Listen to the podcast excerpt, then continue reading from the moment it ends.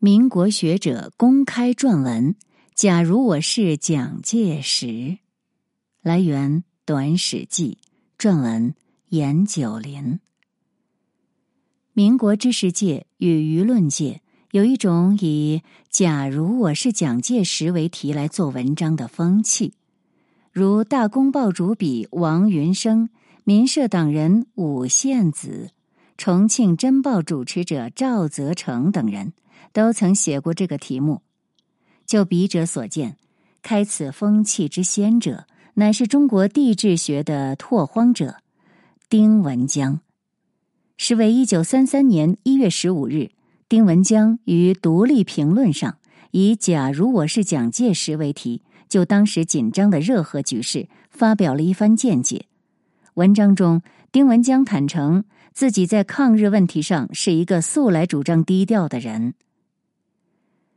我向来主张中国欲有机会，应该在不丧失领土主权范围之内与日本妥协，并且应该利用一切国际的关系来和缓我们的危机，来牵制日本，使它与我们有妥协的可能。作为地质学家，丁文江也很清楚华北的地理对中国军队极度不利。平津到山海关是一片平原，无险可守，所有日本人尽有而我们全无的武器，在这平原上面都可以发生可恐怖的效力。日本人完全掌握远东的海权，渤海是等于日本海军的盐武湖。虽则如此，丁文江仍然主张抵抗，理由是抵抗虽不足以战胜日本人，但能使我们的敌人反省他所要买的地图价值是否太高，也只有自己肯牺牲，才有可能得到国际上的援助。至于具体要怎么样做才能让抵抗真正有力有效，丁文江站在假如我是蒋介石的立场，提出了三项意见。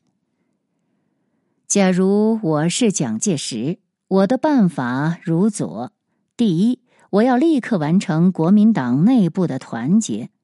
这一次三中全会，在广东的重要会员都没有加入，加入的孙科和伍朝枢，还有一个置身事外。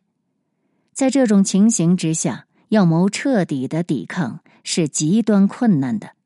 广东派和南京派的分裂，原因固然是很复杂，但是胡汉民和蒋介石的冲突至少是导火线。广东派之至今不能合作，蒋胡之不能以诚相见，是最大的原因。假如我是蒋介石，我一定立刻使胡汉民了解我有合作的诚意，用极诚恳的忏悔态度请胡到南京。天下为诚可以动人，何况在现在的情形之下，纵然胡始终不肯来，至少使国人知道蒋有与胡合作的诚意，不来的责任在胡而不在蒋。第二，我要立刻谋军事首领的合作。曾经反蒋的阎锡山和冯玉祥在北方依然有相当的势力。日本人终日放谣言，说某某要拥戴某某，推倒某某建设第二个满洲国在北方，与南京对抗。我个人绝对不相信冯阎二人与这种谣言有任何的关系。但是要在北方抵抗日本，山西是我们真正的后路，察哈尔是我们第二道防线。北方兵工厂比较的在安全地带的是在太原。我们预料平津到山海关的区域是不能久守的。如果张学良或是任何其他的军队退出居庸关，他们和政府的联络全要依赖山西。所以第一步，要与阎锡山有彻底的谅解，由中央尽量的供给他原料，日夜增加兵工厂的工作。在北方作战所需要的子弹，当然要由山西供给。冯玉祥是提倡积极抗日的，看他在河南内战的成绩，他是壕沟战术的能手。今日不妨给他一部分的军队，守一部分的土地。如是，则全国军人都了解这一次作战与内战完全不同，拼命不是为个人，而是为国家的。然后军队的调遣、给养的供给、子弹的分配，才不至于因政治问题而发生顾忌，发生障碍。第三，我要立刻与共产党商量休战。休战的唯一条件是在抗日期间彼此互不相攻击。如果共产党不能同意，无休战的可能，应该责成广东、福建、湖南、江西四省从速合围，纵不能立刻彻底地消灭它，至少要封锁它在一定区域之内，使它在抗日期内不能做破坏的工作。共产党与第三国际的关系是大家都知道了，中俄已经复了交了，形势与去年一月不同。为抗日计，与其与苏俄定不侵犯条约，不如与中国共产党休战，还是很容易了解的。丁文江认为，以蒋介石的地位和责任，这三件事是他必须要做的，做到十分，我们抗日的成功就可以有十分的把握；做到一分，也可以增一分的效能。上述种种，自然多是书生之见。蒋介石与胡汉民的冲突，关涉到国民党内不同派系之间的诸多利益冲突，这种利益冲突非是诚意二字可以消解的。南京中央政府与阎锡山、冯玉祥之间的问题也同样如此，非是谅解二字可以解决。蒋介石是否看到过丁文江的这篇文章呢？目前尚无资料可以说明。就丁文江、胡适等人与蒋介石的交往而言，蒋介石知悉这篇文章存在的可能性较高。蒋介石和国民政府皆无反应，则是可以确定的事实。这种无反应和蒋介石与胡适、丁文江、翁文灏等学者在上一年建立起的友好关系有关。一九三二年十一月底，蒋介石、胡适二人在武汉首次约见，蒋介石向胡适请教如何办理教育，胡适的回答令他很满意。蒋介石在日记中写道：下午与胡适之谈教育方针与制度，彼主张持久，以立不实不变法之意言之，余甚以为然，其人似一交也。更早一些时候，一九三二年六月，蒋介石邀请翁文灏在庐山古岭见面，敦请翁文灏为自己授课时，曾对翁文灏如此剖白心迹：自从民国以来，当局人物都对国家不起，只顾个人争权位，不知保全国家领土。我过去也是这样的人，从今天起，我愿意改变方针。至于国事应该如何办，要向翁先生请教。一九三二年六月十六、十七、十八日，翁文灏连续三天为蒋介石介绍中国各省矿产的种类与分布。这次授课给了蒋介石很大的冲击。他在日记中这样写道：翁讲中国煤铁矿业之质量，东三省积占 百分之六十 以上，而全国铁矿为倭寇所有权，约占 百分之八十二 以上，惊骇莫名。东北煤铁如此丰富，倭寇安得不欲强占？中正梦之今日实行，甚恨研究之晚，而对内对外之政策错误也。丁文江与胡适、翁文灏、蒋廷福、傅斯年等同为独立评论社同仁，这样一种交际背景下，丁文江从建言的初衷出发，写作假如我是蒋介石，自不至于被蒋介石和国民政府认定为攻击行为。据蒋介石日记，一九三三年一月十五日前后，他处理热河问题的思路在大方向上与丁文江的意见大致相同，即必须与之一战，然后才有弹劾的空间。比如一月十七日，蒋介石在日记中写道：“倭寇之所罪计者，为我联俄与派兵入热河二事，而其志在得热河，建筑要塞，以防中俄将来联合攻满也。我第一步对俄复交，乃予以第一打击。今复派兵入热，使其不能唾手得热，是其第二打击，总以与俄有关系之矣。研究打击方法，先使其精神受胁，然后再与接洽。今日前方部队已开进将毕，乃为接洽之时乎？亦待战争结果再与其接洽乎？然非与之一战，则对内对外倭皆不能解决矣。故决与之一战，况未必果败也。”十八日，蒋介石日记又写道：“此战既不能免，则当专心准备，以待其来攻可也。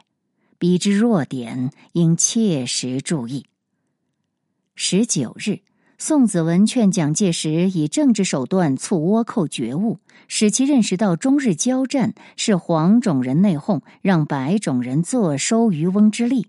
蒋介石的回复是：“倭寇冥顽，难以用政治手段唤醒。”同日，蒋介石日记中还写道：“我最近防御工作专在热河。无论战争至如何程度，彼倭以上海事件，绝不敢再来南方侵扰也。”丁文江劝蒋介石立刻与共产党商量休战。蒋介石在日记中也思考过这个问题，且认为以天理人情而论，抵御倭寇是政府应该优先处理的问题。不过，丁文江劝蒋介石与冯玉祥谈合作，不妨给他一部分的军队，守一部分的土地，蒋介石却丝毫不予考虑。一月十四日，蒋介石致电蒋伯承，命其转告张学良，需处置冯玉祥，以防范他挑拨身在华北的西北军余部。对冯早应该处置，免生后患。当此千钧之际，岂能复用宋湘之人？请面告汉兄。汉兄指的是张学良。这种决绝或许与蒋介石对冯玉祥个人性情的理解有关。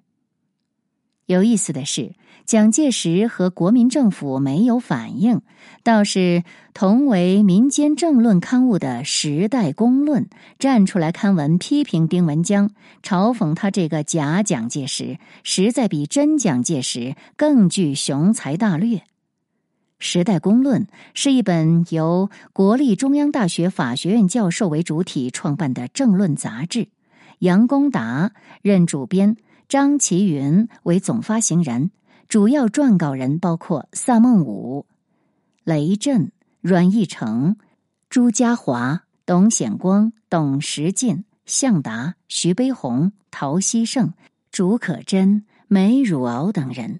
大略言之，该刊聚集的学人是一个以中央大学教授为主体，囊括了诸多东南学人，范围较广的学术团体。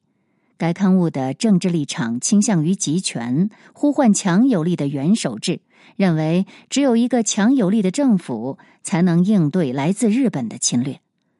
这种政治立场使该刊不惧背上蒋介石的机关报的恶名，仍刊文批评丁文江的主要原因。因为丁文江与胡适可以通过翁文灏、钱昌照等人与蒋介石直接交流，这种批评对丁文江而言没有什么杀伤力。比如一九三三年三月三日，热河沦陷前夕，丁文江、胡适、翁文灏三人商议合拟了一份电报，由翁文灏以密电码发给蒋介石。密电这样写道：“热河危机绝非汉卿所能支持，不战再失一省，对内对外，中央必难逃责。非公即日飞来指挥挽救，政府将无以自解于天下。”三月四日，将届时复电，表示将于三月五日亲自北上。与蒋介石日记对照可知，当时蒋介石确实在考虑亲自北上，复电内容并非虚词搪塞丁胡翁三人。三月三日，蒋介石的日记写道：欲促汉清赴热河支持战局，非由于北上不可，对内对外死节不能无此行。四日，暴雨大风，蒋介石日记写道：气候太恶劣，妨碍行动不少，今日不能飞航，明日亦难北上，是天有意阻行。五日大风雨雷雪，蒋介石日记写道：此次北上以天气阻滞，又不能出发。蒋介石北上后三月十三日，丁文江、胡适、翁文灏曾一道前往保定面见蒋介石。谈话中，蒋介石的坦诚与自责给丁文江、胡适等人留下了好印象。他承认实不料日本攻热河能如此神速，他估计日本攻热河需用六师团人，故国内与台湾均需动员，而我们政府每日有情报，知道日本没有动员。万不料日本人知道汤玉麟、张学良的军队的实际情形，比我们知道清楚的多多。查蒋介石日记，一九三三年一月十六日确曾写道：余以为倭如不调其国内五师以上兵力，绝不敢动手攻热。二月十二日又写道：倭寇九日宣言攻热，其用八师兵力进取，未必能有把握，于当时预料其非由其本国再运八师之兵，不能来攻也。其或为扰乱渐进之法，则未可知也。总之，倭寇攻热当在本月之内。由此可知，蒋介石对丁文江、胡适等人提到的估计日本攻热河需用六师团人确属事实。蒋介石确实没有用套话来应付丁文江、胡适等人。不过，对丁文江、胡适在谈话中所提出的具体抗日策略，蒋介石是不以为然的。在当天的日记中，蒋介石写道：与丁胡谈话，彼等理想皆不研究敌情，而以主观定策也。与蒋介石相似，好友汤尔和也曾批评丁文江的文章《假如我是张学良》，逃不出纸上谈兵的功力。丁文江虽然纸上谈兵，但却是学术上的实干者，也是这种实干让他牺牲了性命。一九三五年底，鉴于华北沦陷后中国将出现煤炭短缺的危机，丁文江未雨绸缪，前往湖南考察煤矿资源。十二月九日不慎煤气中毒，十日醒转，却不幸因庸医误诊导致胸脓溃裂，于一九三六年一月五日早逝，年仅四十九岁。胡适闻讯后沉痛写道：在军是为了国家的备战工作死的。